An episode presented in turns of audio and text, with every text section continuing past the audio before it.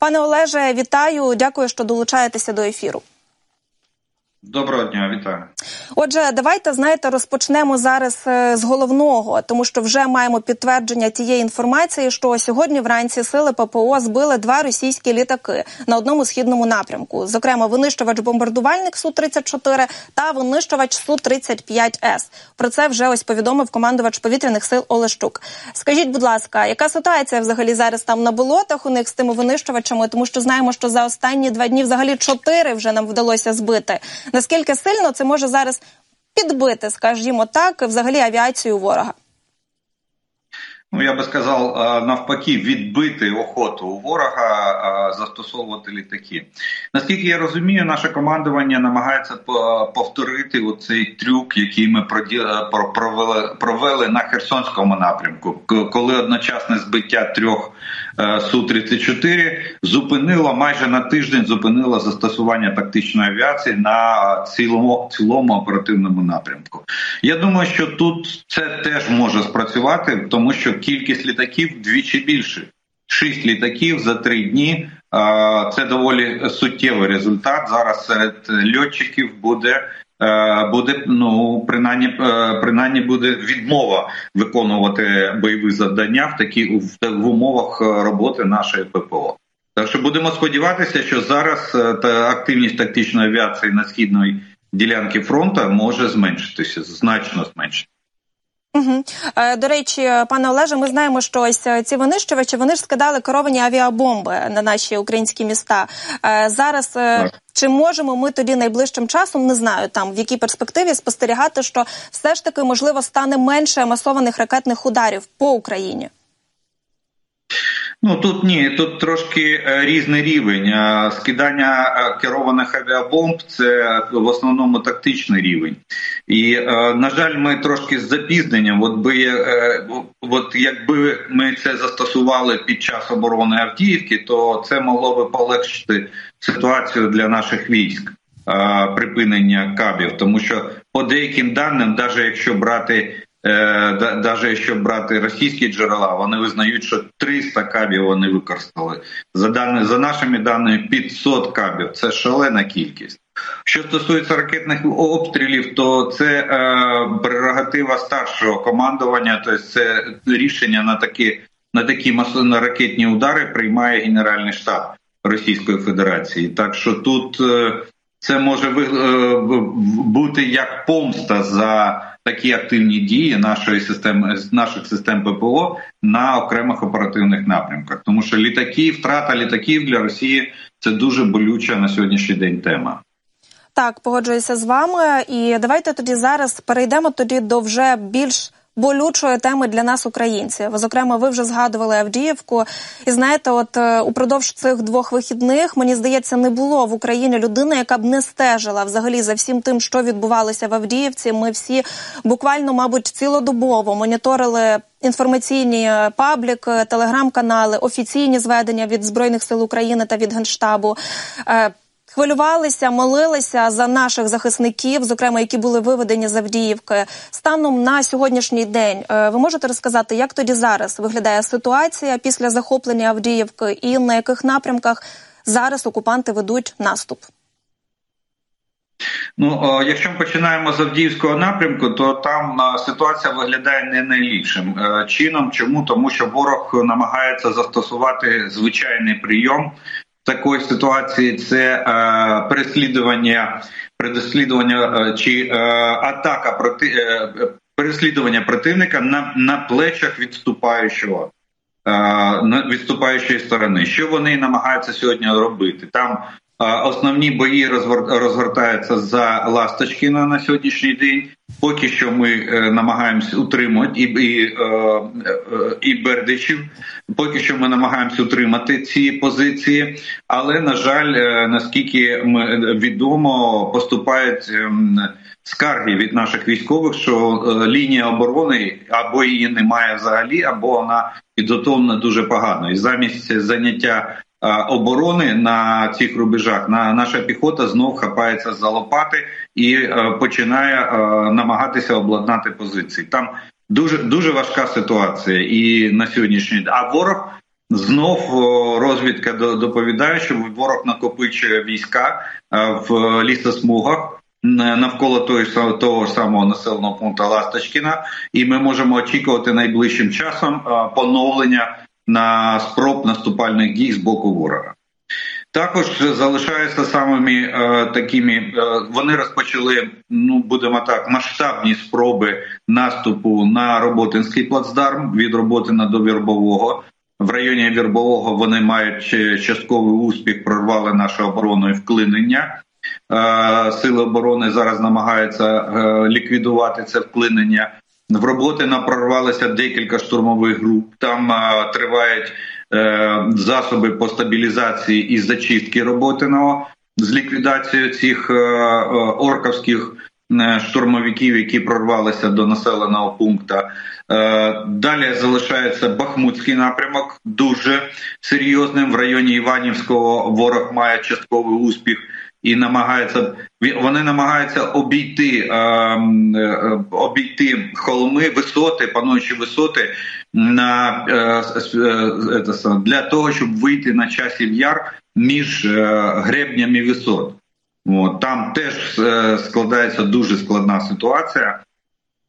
От, Ну поки що, крім Іванівського, більше ніде сили ворога не змогли просунутися. Ну і залишається Ліманський напрямок. Це теж такий е, активний активна ділянка фронту, де ворог е, намагається тиснути. Ну тут більш-менш ситуація стабільна, і всі атаки ворога були е, були е, зупинені. і Ворог понісши втрати, відійшов на на вихідні рубежі. Так, я забув ну Куп'янський там більш-менш стабільна ситуація, і ворог проводить перегрупування. Тут слід очікувати активізації бойових дій, але можливо навіть на цьому на цьому тижні. Uh-huh. Ну і ми з вами я пропустив Мар'їнський напрямок. Там теж е, е, ворожі сили посилюють тиск на е, наші позиції, намагаючись далі просуватися вглиб нашої оборони. До речі, пане Олеже, також маємо інформацію, що зокрема в Маріуполі зараз е, також накопичують війська, і вже навіть у засобах масової інформації з'явилася ця ж цифра 40 тисяч військових. Це про що може свідчити? Ну, це свідчить про те, що і з'явилася інформація, що і в Криму з'явилися нові нові підрозділи. Вони перекидають. Це свідчить про те, що ворог е, не збирається зупинятися і буде накопичувати сили і засоби. Е, до речі, до речі, вчора з'явилася інформація, по-моєму, по Нью-Йорк Таймс, е, де вони показали приблизний рубіж оборони, які на які нам будуть намагатися найближчим часом вийти російські війська. Це адміністративний кордон Донецької, Луганськ, Луганської, Донецької і Запорізької областей. Так що е, вони е, це я так розумію, по даних, які опублікував Нью-Йорк Таймс, російське командування розраховує на вихід на адміністративні кордони тих е, регіонів, які вони включили до складу Російської Федерації. За винятком поки що немає. Я розумію так, що з Херсону дуже повезло, тим, що вони там розділяє наші війська річка Дніпро. І питання форсування Дніпра з боку російських військ на сьогоднішній е, день є нездійсненним. До речі, от ви говорите про те, що росіяни зараз будуть наступати. То в принципі виходить, що ми бачимо зараз ту картину, що окупанти намагатимуться повернути ті території, які збройні сили України звільнили під час контрнаступів, і тоді у 2022 і вже у 2023 роках. Так, абсолютно вірно. Ну е, дивіться на політичні заяви, що говорить Путін. Е, Путін говорить про ну вони ж навіть е, зміни в конституцію внесли. Вони ж цю територію фактично рахують рахують як територію Російської Федерації. Тому вони будуть намагатися вийти принаймні хоча б на цю територію. А потім вже вже луна пролунала одна із заяв, що вони хочуть буферну зону безпеки ще створити на навколо цих територій. В будь-якому випадку ми зараз опинилися в дуже складній ситуації в плані провалу постачання нам боєприпасів, що знижує наші вогневі можливості по е, ураженню противника. А ворог, накопичивши майже півмільйонну армію на нашій території, буде намагатися максимально реалізувати свої вогневі потужності і бойові потенціали в плані захоплення нашої території. От така загальна стратегічна ситуація на даний момент. Ось е, пане Олеже, щодо загальної ситуації, там заяв Путіна на болотах. Е, зокрема, зараз знаєте, я бачила, що дуже багато українців у соціальних мережах, слідкуючи за тим, що відбувається зараз в Авдіївці, писали, що інформація взагалі про те, що там Путін е, планує захопити повністю всю Луганську і Донецьку область, з'являлася ще там наприкінці грудня 2023 року. Тоді дійсно ми, зокрема, і багато засобів масової інформації повідомляли про те, що січень і лютий будуть дуже важкими, дуже непростими на полі бою, зокрема на цих територіях. І тут знаєте, зараз. Е, Мабуть, буде ну доречно розібратися, чому ж тоді ми маємо те, що маємо, якщо про це повідомлялося, якщо розуміли, що так буде. Чому таким чином склалася ситуація? Чому не готові були? Тому що нам знову ж таки не вистачає боєприпасів і зброї, чи можливо інші якісь є причини? Я думаю, що це е, в основному це можливо е, можливо недороботка нашого дипломатичного корпусу і вищого політичного керівництва, тому що ми е, ми чекаємо. У нас у нас очікувальна позиція, несмотря не, незважаючи на погіршення ситуації з постачанням техніки озброєння і боєприпасів. У нас очікувальна позиція починає починаючи з 1 жовтня 23 року, коли припинили припинив дію е, старий фінансовий рік на в Сполучених Штатах і почався новий. І коли почалася оця чехарда з е, бюджетом і виділенням коштів для військово-технічної допомоги Україні. Ізраїлю і Тайваню, от тоді треба було бити в колокола і вирішувати питання диверсифікації постачань в першу чергу боєприпасів. Ми дочекалися до того, що обсяг боєприпасів зменшився, і продовжуємо сьогодні. Ну вже Європа нам е, намагається допомогти в цьому в цьому сенсі, але е, провал здійснився, і тепер треба вирівнювати цю ситуацію. І бачите, не не особливо воно поки що е, поки що виходить. Е, Петр Павел, президент Чехії, знайшов боєприпаси 800 тисяч грошей на їх викуп немає. Хто перший заборонив використовувати гроші Європейського союзу з гранту, виділеного нам Франція? Їх підтримали Греція і Кіпр. Єдине, що сьогодні позитивне можна відмітити, саме такий, я скажу так, це прецедент, який може може викликати ланцюгову реакцію. Це Данія, прем'єр-міністр Данії вона е, оголосила про те, що Данія готова віддати всю свою артилерію і боєприпаси до України. І, хоча е, тому, що треба сьогодні і зараз передавати, от це е, подивимось, як відреагують решта країн. І для і до речі, це головна проблема, про яку ми неодноразово говорили. Що європейські політики сьогодні повинні прийняти для себе рішення або вони дають нам техніку озброєння боєприпаси з стратегічних запасів своїх країн, а потім поступово поповняють за військово е, за можливості військово-промислового комплексу, або вони розкручують ВПК е, власний і потім з його з його збільшенням потуж виробничих потужностей починають постачати нам техніку і озброєння. От два варіанти. Подивимось, куди далі прийде. Ну, в принципі, рахую, що це наша е, наша недороботка в плані того, що ми маємо на сьогоднішній день.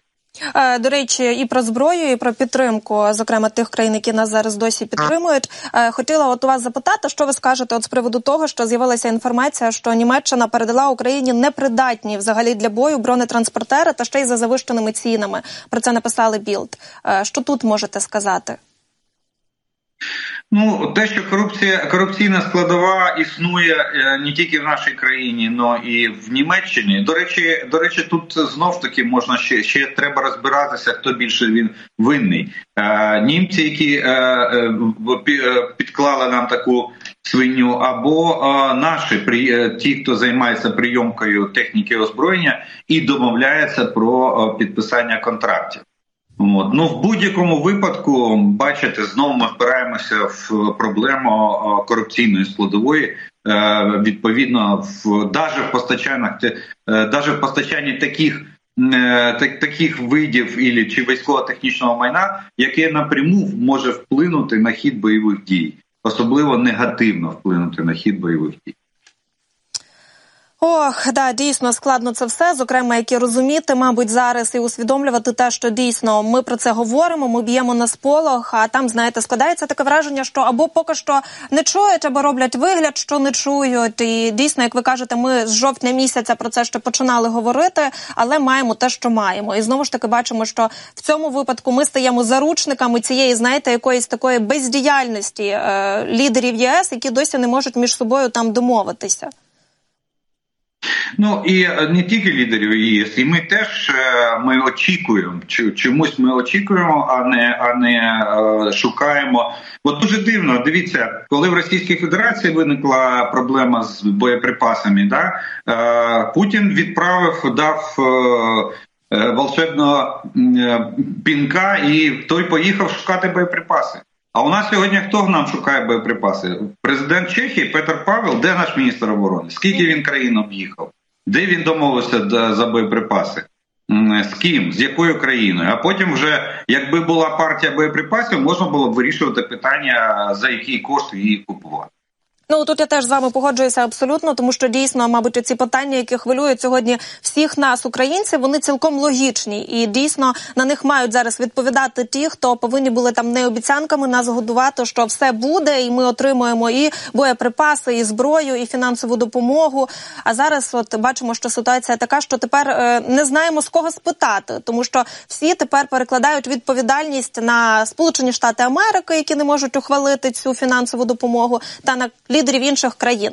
І бачимо знову, що дійсно е, поки що все ось в такому стані.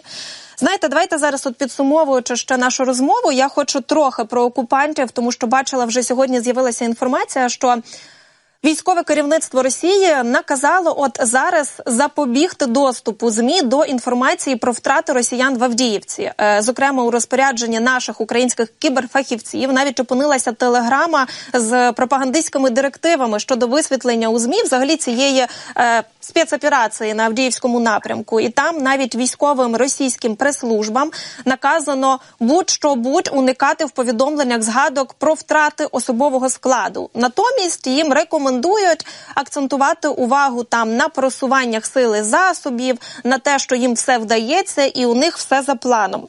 Ось це може теж свідчити про те, що дійсно втрати росіян, як кажуть всі, вони величезні зараз. Ну я би сказав, не, не тільки величезні, вони катастрофічні, тому що фактично угруповання військ російських військ, яке вони готували, формували, і яке приймало участь е, у штурмі Авдіївського плацдарму, е, не тільки міста Авдіїв, всього плацдарму. А а там така збірна солянка, якщо я не, не, не помиляюсь, там з чотирьох загальновійськових армій було зібрано.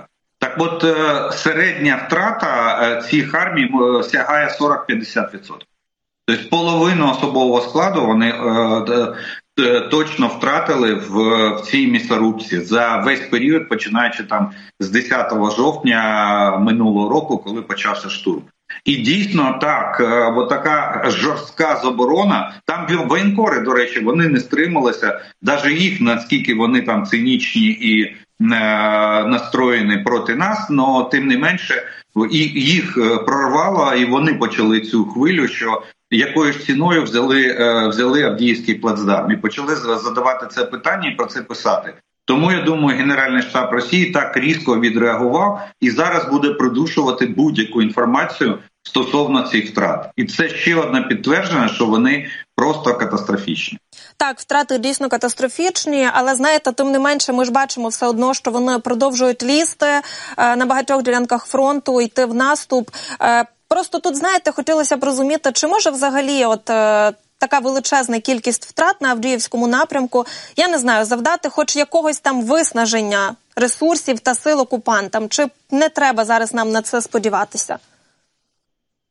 Ну, як кажуть, хоті, хочете пізнати майбутнє, подивіться минуле. Да? Давайте згадаємо Другу світову війну. Радянський Союз, один тільки Радянський Союз поніс втрати май, майже стільки ж, скільки всі решта учасників цієї війни. О, так що о, половина втрат це Радянського Союзу. По, по ітогу. Згадайте такі операції, як Зієловські висоти, 300 тисяч. Для того, щоб просто зайти на Зієловські висоти, поклав Жуків. Е, давайте згадаємо корсунь шевченковську операцію, яка лідірує по втратах радянського союзу на кілометр фронту. Так що ні, я думаю, що тут не треба нам навіть е, сподіватися на те, що колись е, російське суспільство задасть собі питання: а а навіщо такі шалені втрати, і скільки ще це буде продовжуватися? На жаль, у них ідеологія побудована зовсім по іншому. Е, так, погоджуюся з вами. І знаєте, єдине ще що хочу запитати, ось щойно з'явилася інформація, що Володимир Зеленський сьогодні відвідав е, передові позиції бійців під Куп'янськом. Е, такий от зараз. Такі моменти непрості поїздки Володимира Зеленського зараз. Вони про що можуть свідчити? Ну він намагається власною присутністю підняти підняти бойовий дух і показати, що він пілкується цими питаннями, але ну насторожує. Він в Авдіївській теж був. Отож, я теж про це одразу подумала, тому вирішила запитати у вас, що ви ще скажете.